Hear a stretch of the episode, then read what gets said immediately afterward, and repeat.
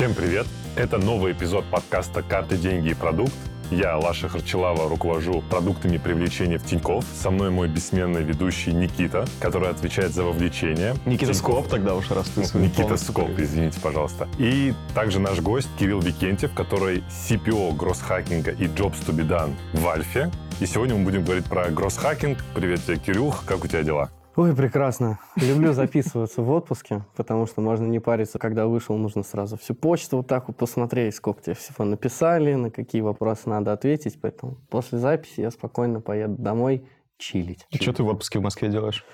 А, ну, это короткий получился отпуск, поэтому у меня у лучшего Day off? друга... Да, ну, скорее day off, а не отпуск. У меня у лучшего друга там свадьба завтра, поэтому есть дела, и чисто так на дачу сгонять, вот самое идеальное. А в августе уже на Байкал поедем на две недели. Слушай, расскажи про себя, пожалуйста, коротко, а, про то, где ты работал, как стал CPO, и потом плавно перейдем к гроссхакингу. Ну, вообще, мой жизненный путь – это немного боль, потому что я человек, который работал только в банках. Я даже год в Тинькове проработал.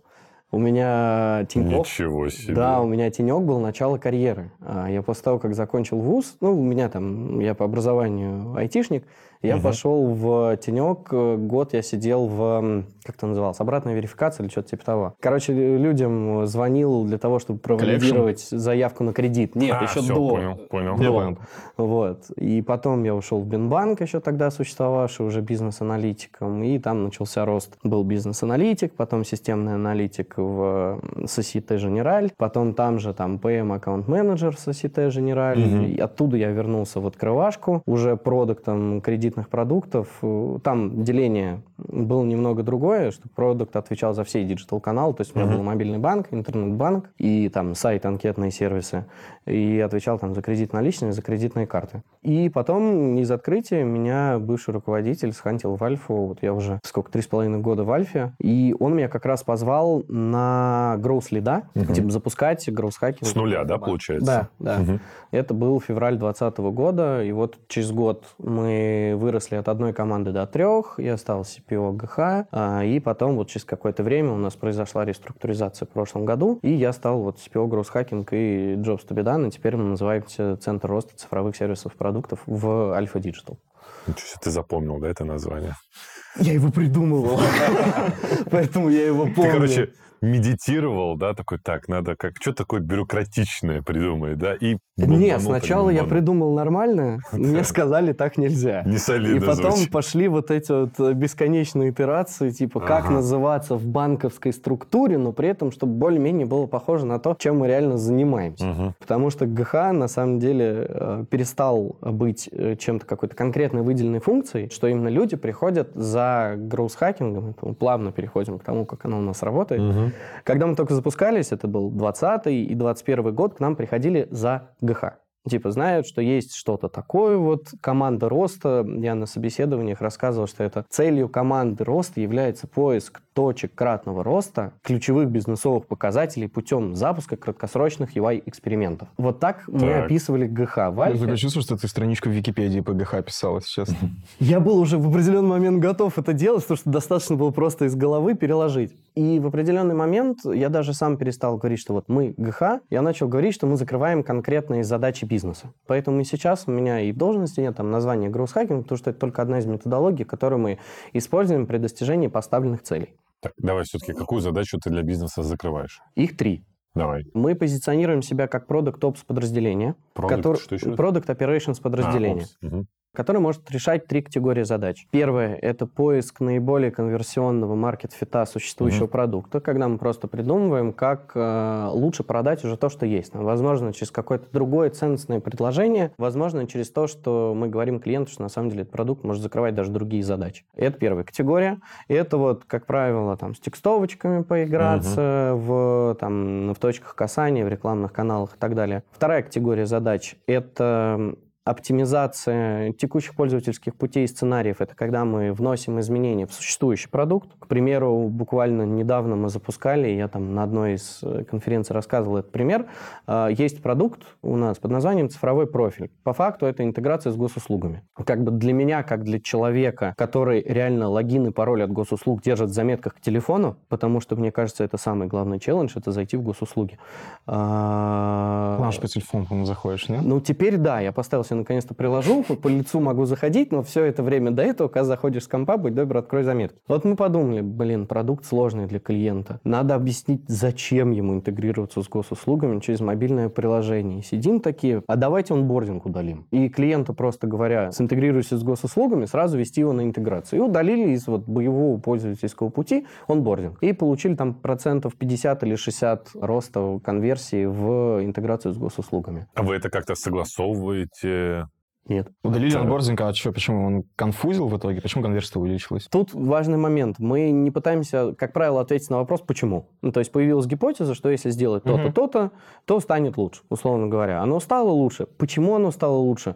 Пофиг. Главное, что там... Короче, вы особо не думаете, не ищете инсайты, вы просто так, можно сделать 100 действий очень быстро. Делайте 100 действий, где, короче, клюет. Не совсем. А, Здесь есть вопрос того, как появляются эти гипотезы на самом деле. И вопрос того, что у нас там действительно на постпродакшене есть, э, когда мы анализируем результаты, но мы просто делаем это не с целью ответить на вопрос, почему так произошло, Мгм. а возможно найти какую-то еще новую идею для запуска. Мгм. Вот Я так. правильно понимаю, что все, что вы запускаете, вы потом удаляете, отдаете в Разумеется. команду, и они уже имплементируют это нормальным, качественным кодом? А, Да, разумеется. Мы делаем это вот дендрофекальным способом на ограниченный... М- Можно это Дендры умное что? Слово? Дендры- Говна и палок, come on. Окей. А, Мы делаем это на небольшие аудитории людей, но статистически значимые, что типа при масштабировании результаты будут такими же. Делаем на небольшой аудитории людей и на небольшой срок. То есть средняя длительность нашего эксперимента, сколько он живет, это типа неделя. Дальше оно может быть больше, если, например, продукт обладает там частотной сезонностью. Тот же самый оплата ЖКУ, там же каждому из нас по-разному в разные даты приходит платежка. Это зависит от там управляющей компании, от источника платежки. Поэтому вот мы, когда запускали ЖКУ, мы крутили полтора месяца, чтобы захватить вот все эти периоды. Но в целом, Мгм. да, это небольшая группа реальных людей на короткий срок. Ты сказал, что у тебя несколько команд, они как-то между собой делятся Да, по... конечно. Конечно. Я давай тогда закончу по поводу того, какими задачами можем закрывать. Да, Там давай. Три категории. Самое интересное всегда напоследок Сейчас, ты уже про две сказал. Про две, Давай да. повторим. То есть это поиск наиболее конверсионного маркет-фита текущего продукта, это оптимизация пользовательских путей и сценариев в существующем продукте. И третья, самая стрёмная и одновременно веселая категория, это оценка востребованности несуществующих продуктов. Мгм. Ага, так, это окей. вот это самое К этому прикольное. мы сегодня вернемся обязательно. Это самое прикольное, самое стрёмное, самое веселое, когда мы э, тестируем тот продукт, который еще даже не разработан, э, там, вплоть до того, что этого продукта может даже не быть прототипа у заказчика, то есть у него есть видение, понимание того, что, не знаю, нужно там новый вид кредита запустить, и они не знают, типа, как клиенты будут на это реагировать. Есть примерное понимание того, какие там будут продуктовые условия, ну, типа там процентная ставка, гэп по стоимости, ну, какой размер кредита может быть. Есть понимание, какую информацию с клиента нужно будет собирать для того, чтобы подать заявку. И вот мы это берем, каким-то образом упаковываем в какую-то анкету, предлагаем клиенту продукт, он говорит, ну, он кликает, мы ему даем вот эту простую анкету, мы не собираем данные, мы на него ничего не оформляем и так далее, и так далее. Просто когда он уже нажимает на call to action, типа оформить, заказать, мы говорим либо, ой, простите, что-то сломалось, То есть фейк-доры, да? да, получается? да, да, да. Либо э, прямо говорим, что это был эксперимент, и что когда там мы этот продукт внедрим, мы обязательно вам сообщим. Слушай, как это процессно все работает? Ты сказал, что вы продукт Ops, собственно, у вас нет своих продуктов, вы куда-то высаживаетесь. Даже не высаживаемся. К нам приходят. Мгм. Тут есть два направления. Официально мы продукт Ops подразделение, но кроме этого, из-за того, что мы в том числе проводим Jobs to be done, еще бывают такие направления, когда мы сами понимаем, что там есть что-то интересное, но этого нет заказчика. И там мы уже сами в себя проводим дизайн-спринт, придумываем, как это будет выглядеть, как Сейчас, это сейчас, секундочку. Допустим, у меня есть какое-то направление, не знаю, отвечаю за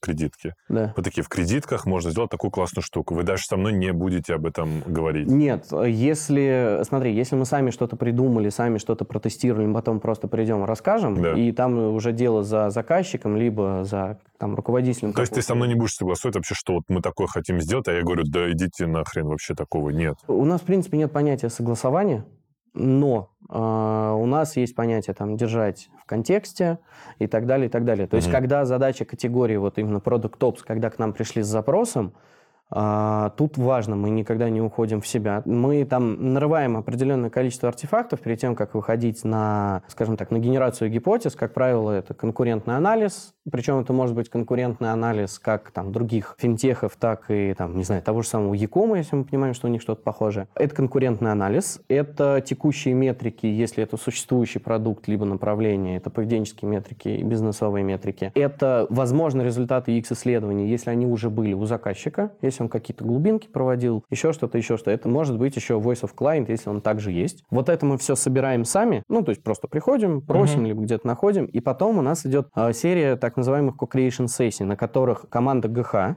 выделенная, совместно с заказчиком в обязательном порядке смотрит на все эти артефакты и уже на них генерирует э, идеи, что позапускать. То есть мы не делаем это в себя, потому что поскольку у нас своего продукта нет, в отдельно взятом продукте мы ни хрена не понимаем. Вопрос. Да. Как вы лезете в кодовую базу разных продуктов?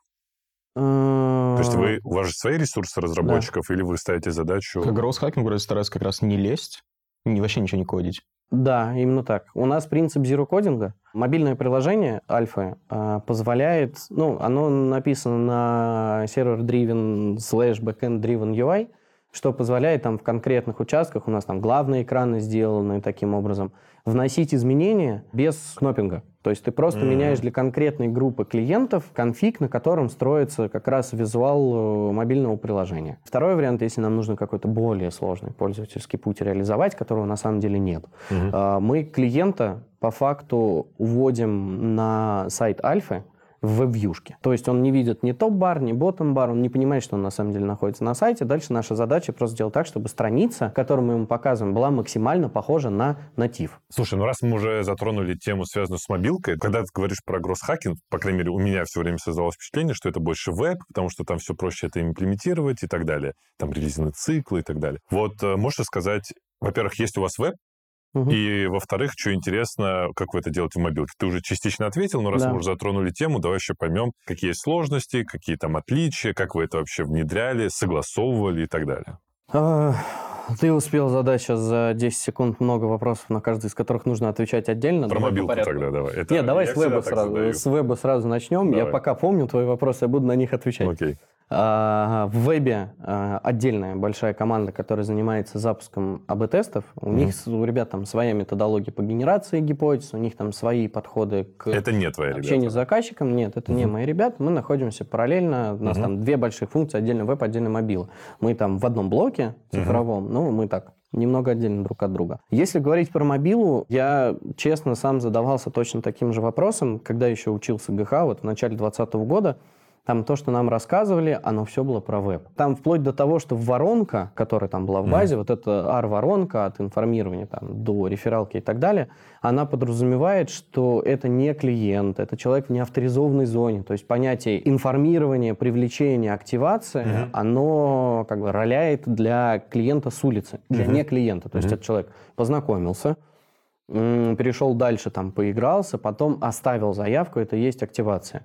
А, а у нас этого нет. У нас это все авторизованная зона, это все клиент, который там пришел выполнять какие-то задачи, им не нужно условно регистрироваться в 90% случаев для того, чтобы продукт получить. И вот на этом обучении я задавался вопросом, типа, а как натянуть сову на глобус? Как вообще сделать так, чтобы там гипотезы быстро запускались в мобиле, там они нормально считались в мобиле, Мгм. нормально наливать трафик, как делать так, чтобы только часть клиентов это видела и так далее, и так далее. Я причем учился в первые два дня работы в Альфе, я еще даже не знал, как он в Альфе работает в принципе. Типа, какая архитектура у мобильного приложения и так далее. И мы, когда пришли, мы начали как раз тыкаться, там, искать точки, как можно запускаться. И вот нашли, э, там был тогда только один один экран, который был сделан вот на BD где можно было быстро вносить изменения. Мы первые разы согласовывали со всеми, с айтишниками, с владельцами, что вот мы на небольшой объем клиентов запустим небольшое изменение, которое будет выглядеть красиво. То есть вы не с ноги заходили, очень аккуратно.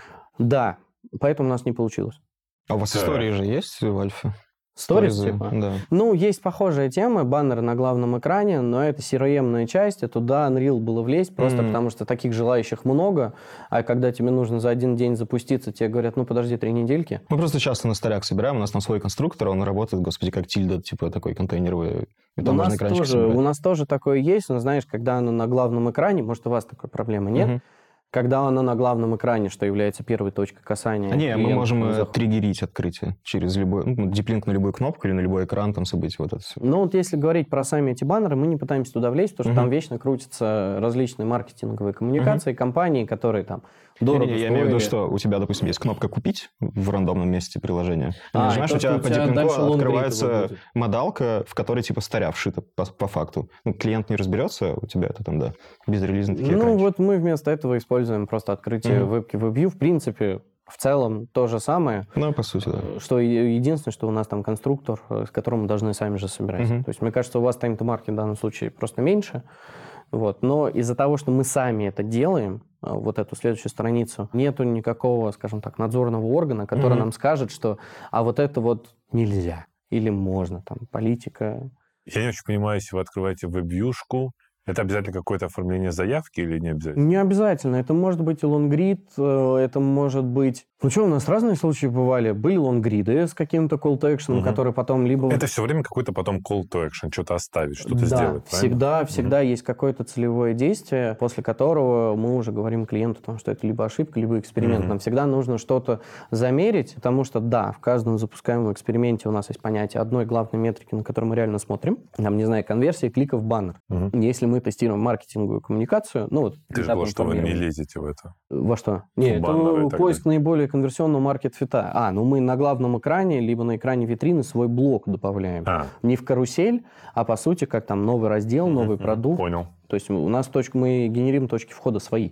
У меня есть вопрос. Как вы синхронизируетесь в ап? Ну, ты говоришь, есть такие же ребята на вебе, есть апы. Как-то вы переиспользуете друг друга гипотезы или вообще живете автономно? Честно скажу, сейчас мы живем достаточно автономно, потому что у ребят ориентир первый – это первичка, это не ютубенки, это не клиенты банка. Соответственно, там э, либо другие паттерны, либо вообще сложно как-то сопоставить, какой клиент реально пришел, потому что про него ничего не знаешь. Мгм. А у нас уже действующая клиентская база. Мы делимся друг с другом, там, если как-то придется, э, результатами, но мы не переиспользуем результаты друг друга. И, э, собственно, к чему я говорил, что вот мы попытались пойти по правильному со всеми согласоваться, аккуратно запуститься, у нас ничего не получилось. Потому что чем больше людей ты привлекаешь к процессу, тем Есть больше такое, да. появляется сусликов. Ну, как вот эта фраза «каждый суслик в поле агроном», вот у нас прям сообщество агрономов было. И мы э, эту всю тему просто перезапустили где-то месяца через 4-5 и поняли, что как бы есть хороший принцип, появился у нас под названием «сделай, посмотри, что будет». И вот по такому принципу мы туда-сюда, туда-сюда тыкались. Мы с тобой перед, э, перед записью обсуждали, что какие-нибудь там фейлы, Ну, прикольные к этому, да, примеры. мы к этому обязательно придем. Вот я, собственно, и хотел прийти, потому что это очень хорошая Окей, связочка. давай, давай. Да, про то, как мы решили сначала делать, а потом получать за это тумаков. Вот э, были реально прикольные кейсы. а, Где-то... Но это было правильное решение, правильно? Ну, вообще такой подход использовать. Нет.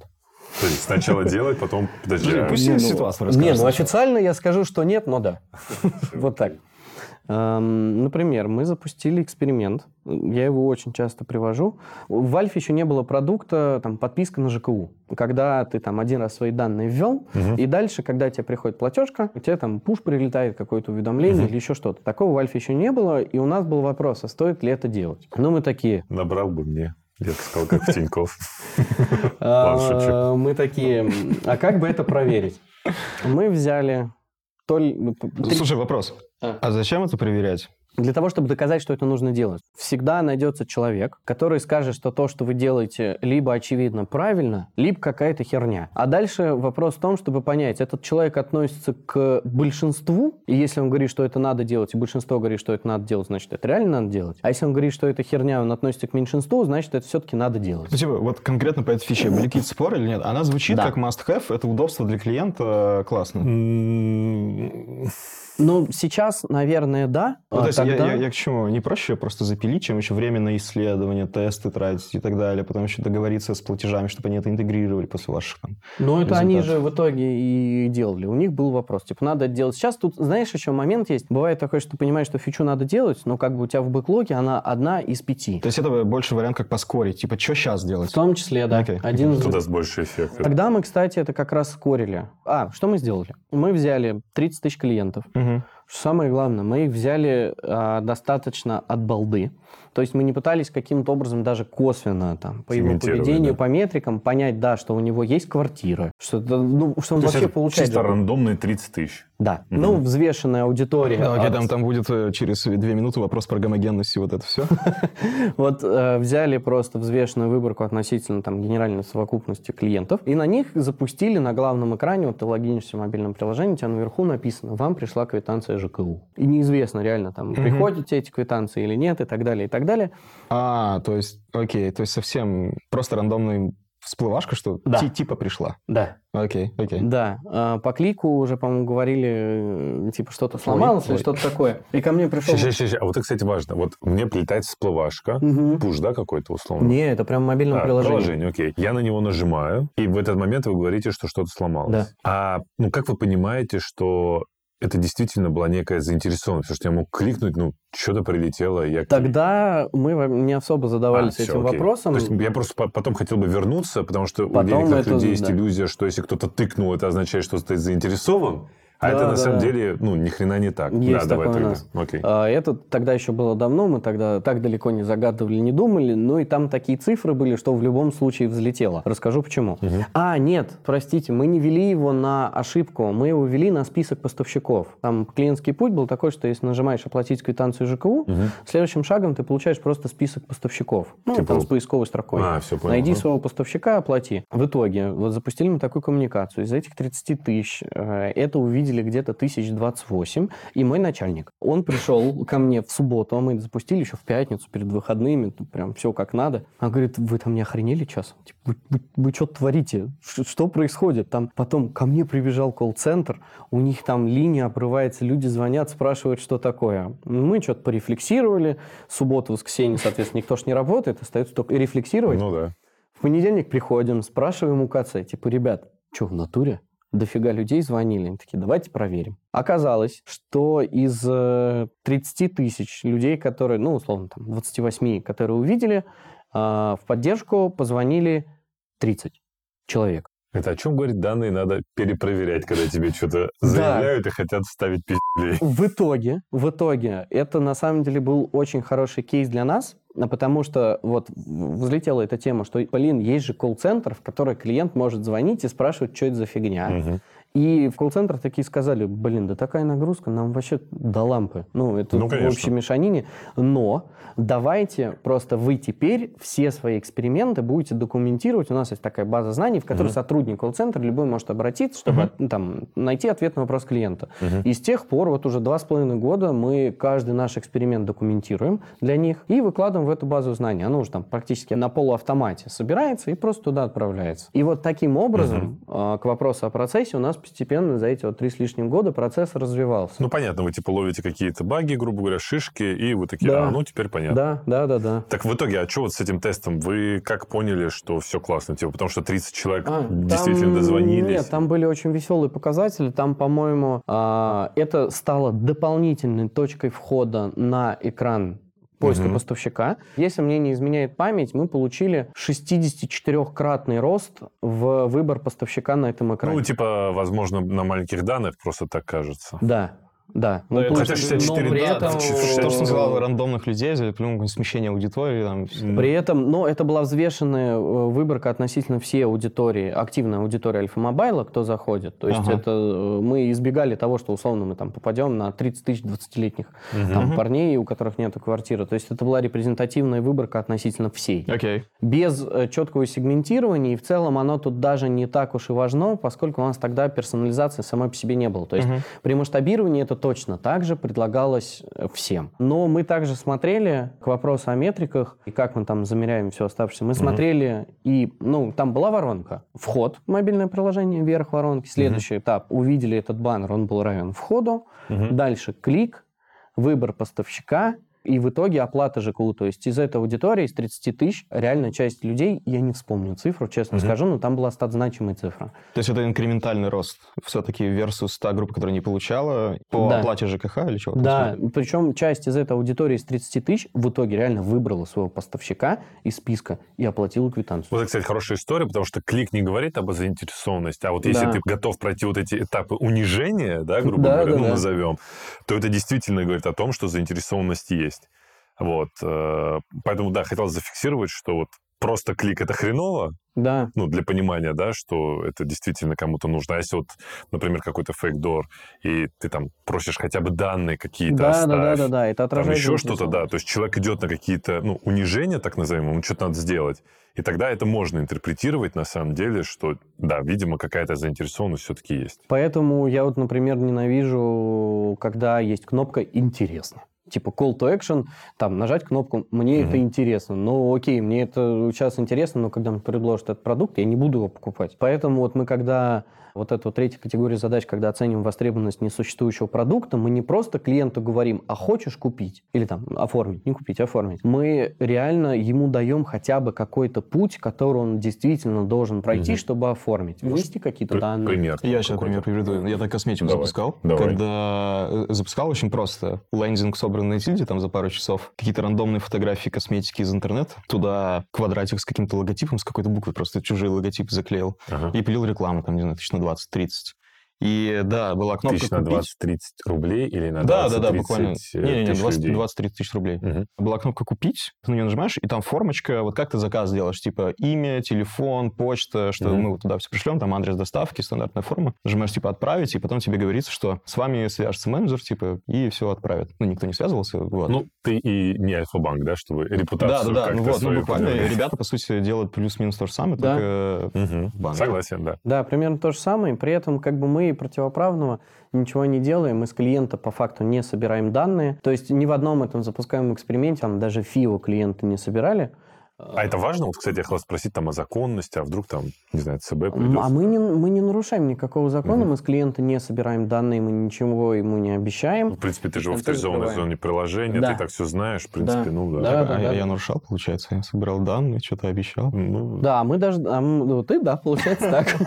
А мы не собираем с никаких данных. наручниками выведут тебя Да, как правило, интерактив, ну, чтобы это не было такое, что клиент просто прочитал, ему в конце оформить интерактив, это там выбрать что-то из списка или выбрать какие-то условия, то есть это не является персональными данными вообще Мгм. ни в каком ключе, но при этом ты клиента заставил какие-то действия совершить, что вот, как ты сказал, подтверждает его заинтересованность, его готовность оформить, и это вот одна из тем, почему я сравниваю иногда вот наш подход к ГХ с UX-исследованиями. Как то, что они на самом деле должны друг друга дополнять, потому что там условно на исследованиях, как, простите, пожалуйста, ребята из UX, которые меня смотрят, я уже пару раз огребал за эту фразу, что одно дело, когда тебе на исследовании говорят, допустим, ты хочешь взять кредит, Мгм. и, типа, где ты будешь его искать в мобильном приложении, скажем так. А тут ты вот это тестовое предложение кредита клиенту даешь в реальном приложении, в реальном его ореоле обитания, там, куда он пришел за тем, чтобы выполнить какую-то свою задачу. И это максимально приближает вот этот тест и его результаты к тому, что будет при их масштабировании уже там на боевых клиентах, на всей аудитории. То есть ГХ в данном случае как доп. валидация результатов их исследований может выступать. У нас, Интересно. кстати, есть гроус хакеров Тинькофф? Я Ну, наверное, вот именно в таком виде, чтобы выстроены были процессы и так далее, нет. Но какие-то там локальные команды, да, или там что-то начинается в таком виде. Скажем так, тестирование гросс-хакинга есть, а вот так, чтобы вот как у вас направление сформированное, готовое. Как, единое, слушай, нет. как, э, сори, если уважение в эту тему, как вообще относятся какие-то ребята, в которых вы вторгаетесь, еще мы тут что-то подтестим, значит, ты еще говоришь, что вы не согласовываете, вы держите в контексте, как на это реагируют? Ну, смотри, э, как правило, они сами к нам приходят и ждут результатов. Тут есть вот такой тонкий момент, что когда человек сам приходит с запросом и потом участвует вот в этих co-creation сессиях, как полноценный участник, даже если там условно он сам не Не, придумал. а ты говорил, что есть два типа людей, которые приходят и которые И вы сами хотите. которому, к которому мы сами приходим, это те ситуации, когда этого человека нет. То есть, Ага. когда у нас бывают такие кейсы, ответвления, когда мы там на Jobs to be done нашли какую-то фичу, ну, по итогам Jobs to be done, там, дизайн спринта и прочих грязных инсинуаций, нашли какую-то новую фичу, там, цифровой продукт или еще что-то, и у него нету текущего заказчика или исполнителя. Условно, такой бизнес-линии в банке нет. Там не к кому приходить и говорить, мы тут придумали. То есть тут даже ситуация немного другая, никому не надо продавать. А в обычной ситуации вы приходите, говорите, мы тут придумали, готовы потестить, и потом вам принести, и вы там типа запилите. В обычной ситуации к нам приходят, говорят, можете, пожалуйста, потестить. Мгм. И из-за того, что человек участвует на всех этапах, он чувствует себя частью всего этого, поэтому гораздо легче принимает результат, потому что, ну, блин, ну я в этом участвовал, я же это тоже и придумывал. Это чисто такой же психологический. Сейчас просто есть э, фича, которую я даже описал, типа, ребята, надо делать. Э, Фича, типа, в абсолютно другом домене, там, в платежах, с которыми я вообще никак не связан. Вот, и ребята понимают, что у них бэклог там на два года вперед, э, который на 80% заполнен регуляторкой и вот этими всеми вещами. И им до закрытия новых джоб, типа, как до луны. Мгм. Вот, я сижу и думаю, что делать? Типа, под шумок э, на костылите принести им, типа, ну вот, когда будет время, типа, развивайте, мы тут напилим. Тоже выход. Вопрос. Только с быстрым ответом, чтобы на это много времени не тянуть. Ты говорил, что у вас тесты в среднем неделю длятся. Сколько времени вы тратите на разработку? Я думаю, тоже будет полезно узнать. На запуск самого теста? Да, ну... День. День. А можешь коротко, ну... как- Быстрый как так вопрос, быстрый ответ. Ну да, теперь коротко расшифруй. Ну, реально уходит день, он включает в себя подготовку, ну, параллельно работает несколько человек. Продуктовый аналитик собирает аудиторию для запускаемого эксперимента, э, согласно тому сегменту, который был определен. А что, у вас нет в Альфа-банке проблемы собрать сегменты в незнакомых продуктах? Отдельно расскажу. А, За кадром, видимо. Просто у Нет, меня есть команда, которая тестирует э, часто гипотезы по чуть другой теме, и вот там у аналитиков большая проблема покопаться в чужих табличках и что-то интересующее найти. Ну, иногда такая проблема реально бывает, но оно у нас вскрывается еще на старте самом, еще до подготовки вот Мгм. непосредственного Мгм. эксперимента. Аналитик команды ГХ получает доступ ко всем необходимым таблицам, находят контакты там продуктового аналитика или Мгм. бизнес-аналитика, который ответственный. Ну, дальше они-то вась-вась, быстренько договариваются, если что, поэтому проблем никаких нет. Вот. А, за этот день, возвращаясь к теме, Да, да, а, за этот день продуктовый аналитик готовит э, базу под вот, варианты А, Б, С, Д теста, Мгм. условно говоря. А параллельно с этим лид этой команды а, рисует как раз вот эту страницу, если Мгм. она есть, вот куда клиент будет переходить там по виджету, Мгм. вот в веб-вьюшке. И в целом все. Дальше это все упаковывается, отдается разработчику этой команды, ГХ, который это уже там превращает в JSON, который отдается функциональное сопровождение.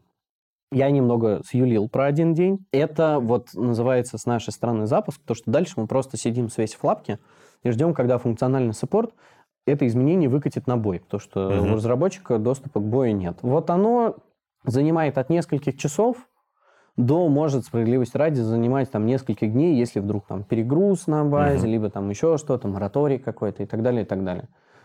Вот. Ну так, день. Окей. Сколько гипотез вы в неделю тестируете? Одна команда, ну, у меня есть такие два эталонных показателя на одну команду. Одна команда должна в месяц запускать 20 экспериментов. Таких команд у нас три. Соответственно, в месяц 60. Ну, в неделю где-то 5. А вы эффективность оцениваете в итоге по каким-то удавшимся гипотезам или по количеству? Смотри, у моих команд нет KPI собственных, которые связаны непосредственно с работой их как ГХ-команды. У нас Мгм, есть мгм. общие KPI там, подразделения нашего департамента физлиц, а, уже нет, нашего центра. А, но KPI, связанных с производительностью, эффективностью и качеством, у них нет. Но на регулярной основе я смотрю на два показателя. Сколько запущено в месяц командой и какой процент из этих гипотез принес рост. Почему я так делаю? Могу объяснить. Там были и различные исследования компании, вот мы обсуждали, Epic Growth был. Мгм. Они в том числе тоже проводили исследования, мол, какое количество гипотез реально приносит рост Мгм. процент. И мы уже там из года в год подтверждаем этот показатель, что только 30% а, запущенных экспериментов реально показывают рост. Ой, это даже много. Я там в голове всегда 10% держу сейчас. 30%, ну, мы там закладываем 25-30% а, приносит чувствительный рост, и дальше ты жонглируешь вот этими двумя показателями. Количество и вот эти 30%. Мгм. Если команда запустила больше 20 экспериментов, а там условно качество упало, значит, они там просто фигачат, чтобы фигачить, и пытаются Мгм. набить количество. Ну, набить Я количество. к этому и вопросу и спросил, да. М. Да. Если они запустили мало экспериментов, но с, там, с большим процентом экспериментов, принесших рост, значит, команда тупо сидит и хреначит кликбейты. То есть это то, что очевидно покажет красивые цифры, но очевидно никем использовано не будет. И вот, вот есть вот эта золотая середина. 20 гипотез, 30%. Вот все, что остальное, отклонение, нужно отдельно рассмотреть. Погоди, кликбейт ты сказал. Так все-таки вы меряете в каких-то деньгах и конверсиях или все-таки в CTR креативах? Ну, в конверсиях. Первый, то есть для нас на первом месте именно метрики, причем это в первую очередь поведенческие метрики, продуктовая аналитика, поскольку факт, не знаю, оформления той же самой ипотеки, например, Мгм.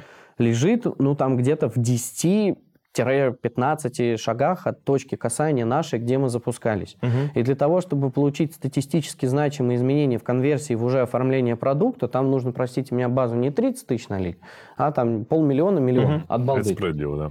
Вот. И мы поэтому смотрим на вот эти локальные метрики.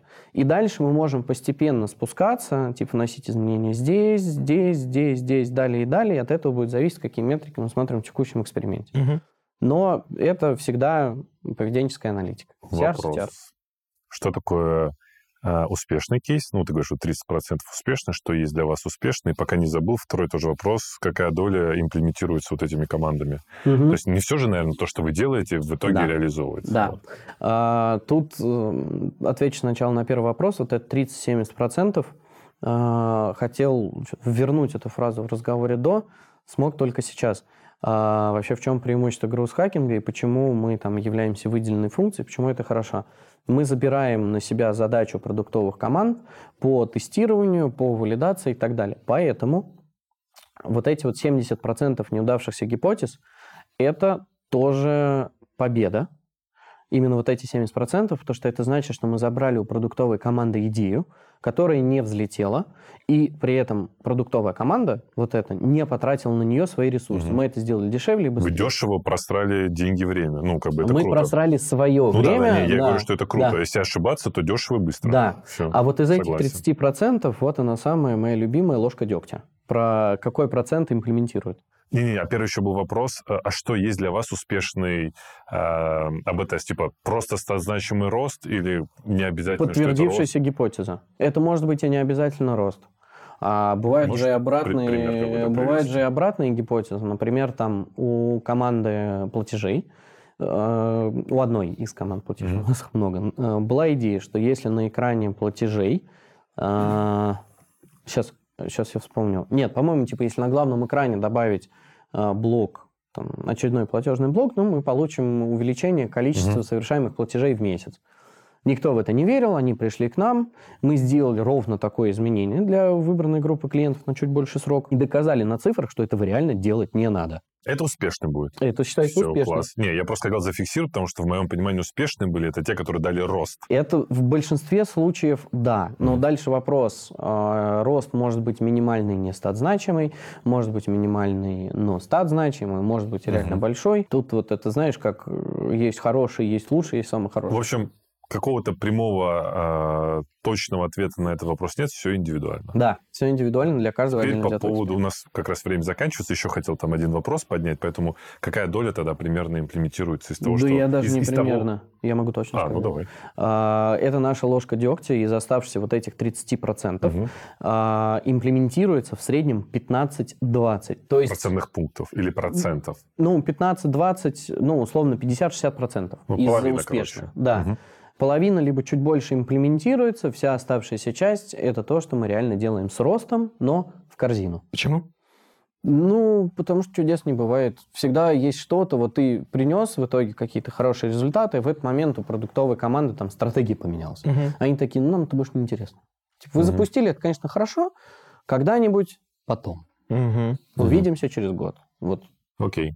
А знаешь, про что было бы интересно послушать? Про какие-то жесткие кейсы того, как можно хулиганить, так скажем, но в рамках закона и в рамках какого-то там общего понимания гигиены. Вот можешь, короче, рассказать про это? Вот насколько можно вообще охреневать в гросс-хакинге? Слушай, ну все зависит от той компании, в которой ты работаешь, от тех, кто принимает Так. решения по поводу там пиара и так далее. Но Мгм. мы даже сложно назвать какие-то прям жесткие кейсы. Вот один из них это был ЖКУ. Один раз мы клиентам, та же самая интеграция с цифровым профилем, я приводил в пример, мы клиентам сказали, что нужно синтегрироваться с цифровым профилем, потому что есть федеральный, ну, ФЗ 100 115 ФЗ. Мгм. Ну, то есть это реально жескач, то есть это такая высокорисковая штука, ты перед человеком машешь. А вообще это связано с, господи, Нет, я не вспомню, честно. Еще не так давно помнил, как Юриками занимался, реально забыл, слава богу. А, вот такой был случай, он считается достаточно жестким все-таки. Ну и кажется, что любая ситуация, когда мы продаем еще не существующий продукт, это достаточно высоко рисковая тема. Но мы всегда прикрыты тем, что таких экспериментов у нас мало. От То есть общего числа. малочисленность, да, грубо говоря? А, малое количество экспериментов с минимальными объемами аудитории, соответственно, репутационный риск и вообще события, наступление событий репутационного риска очень маловероятно. Мгм. И за это время у нас, кстати, ни разу не было, кроме того, что мне на Хабре говорят, какой я плохой человек. Не, а вот есть прям какие-то кейсы, вот, вот, не знаю, когда вы прям вот жестили? Или, в принципе, все вот, ну, как... Что всё ты говоришь про наоборот. платежи, это, ну, не сказать, что какая-то жесткая тема. Ладно, а были, например, кейсы, когда вы там, вот новый продукт, ты типа, не знаю, там, не знаю, кредит под 0,1%, допустим. Мгм. И, естественно, там народ кликает, оставляет заявку, вы такие, классная тема. Типа, Слушай, ну изоб- это- изобилие на это. Вот так вот можно делать? Ну, наверное, да. Вопрос зачем? То есть мы недавно тестировали, там, без шуток, я вот не могу про это пока говорить, потому что это уже NDA. За последние три месяца мы протестировали два новых кредитных продукта. Их еще не существует, но собираются их внедрять. И мы даже при этом, перед тем, как запускать этот эксперимент, вот как ты назвал, в данном случае кликбейт – это низкая ставка. Мы перед этим общались с заказчиком, пытались там подобрать продуктовые условия, которые вот сейчас на этапе эксперимента будут плюс-минус соответствовать тем, которые будут в итоге, чтобы не было такого, что реально клиент повелся на тот параметр продукта, который он никогда не получит. Типа, а смысл тестить то, что не будет потом, типа, разные Вот, условия? вот вопрос, Это смысл тестить кредит под 0,1%, 0,1%, если ты потом придешь, заказчику покажешь, он скажет, ты дебил. Мы этого никогда делать не будем. То есть вот здесь поэтому понятие жести, оно понятно там для сотрудников этого банка. Хотел еще зафиксировать, ну, типа, ты меня, если что, поправь, вообще, как не надо делать. Первое, не надо предлагать, что не можешь дать в реале, да, либо изначально договорись о такой возможности, Да. а потом продавай. Второе, то, что есть какой-то, ну, ты что-то продаешь, да, грубо говоря, то ты должен сказать человеку о том, что это некая ошибка. Ну, короче, дать ему правильное ожидание. Не надо продавать ему то, что даже в будущем, через полгода ты имплементируешь, и потом так, забыли про него. Или привезли там не ту услугу, допустим. Да не, но мы реально периодически говорим, что это не ошибка, а то, что вы участвовали в эксперименте. Ну, да-да-да, я имею в виду правильное ожидание сформировать, Да. да. Вот. Это супер важно, потому что я к чему это говорю, потому что, как я считаю, вот, например, там Тинькофф, Альфа, да, мы ответственны не только за свои продукты, но и как бы ответственны перед клиентами за чужие продукты. За потому что бренд, да. не, не, тут знаете, в чем дело? Потому что многие смотрят на крупные бренды, да, там Тинькофф, Альфа, еще какие-то Авито, и такие, о, они сделали так, и нам можно. Поэтому, если мы делаем какое-то говно, мы должны понимать, что мы только обижаем не только своих клиентов, но и чужих. Какой вывод? Не делаем говно? Не, ну типа мы должны как бы правила гигиены соблюдать, чтобы Да. на нас не посмотрели остальные и такие, не, ну Тинькофф же так делает, не, ну Альфа же так сделал, Да. а что нам нельзя? Вот, поэтому, да, это важно. Не, вообще понятие гигиены, э, мы, да, мы там не согласовываемся, скажем так, но мы все равно для себя преследуем какие-то определенные, э, там, какие-то правила у нас есть, моральные принципы, вот это все. То есть мы живем в компании, мы запускаемся в компании, значит, все-таки какие-то правила компании необходимо Мгм. соблюдать. Не то, что гигиенический минимум, а все-таки нужно там двигаться в одной стратегии, там, в одном подходе с точки зрения продаж и так далее. Мгм. То есть оно всегда должно быть. Не надо начинать творить лютую чухню просто потому, что тебе можно. И Это вот будет к вопросу о тех самых кликбейтах, что показали клевые цифры, и все. И типа, и они куда-то ушли. И это с этим никто ничего делать не будет. Это как минимум даже трата ресурсов, бессмысленная трата ресурсов этой команды, которая это Если вы тестите гипотезы другого продукта, чем в этот момент другой продукт занимается? Бэклогом. Проджектовой работой? Я не буду отвечать на этот вопрос, я не знаю, чем они занимаются. Ну, у человека есть продуктовая команда, и понятное дело, что там задачей, э, задачами продукта является не только там придумывание, формулирование идей а, и их валидация. Кроме этого еще есть работа с командой, там а, соответствие стратегии, вот, э, сохранение уровня качества. Вот это все то, чем занимаются продукты, условно говоря. Мы забираем лишь одну задачу для того, чтобы они могли сконцентрироваться на чем-то другом. На бэклоге том же самом. Не знаю.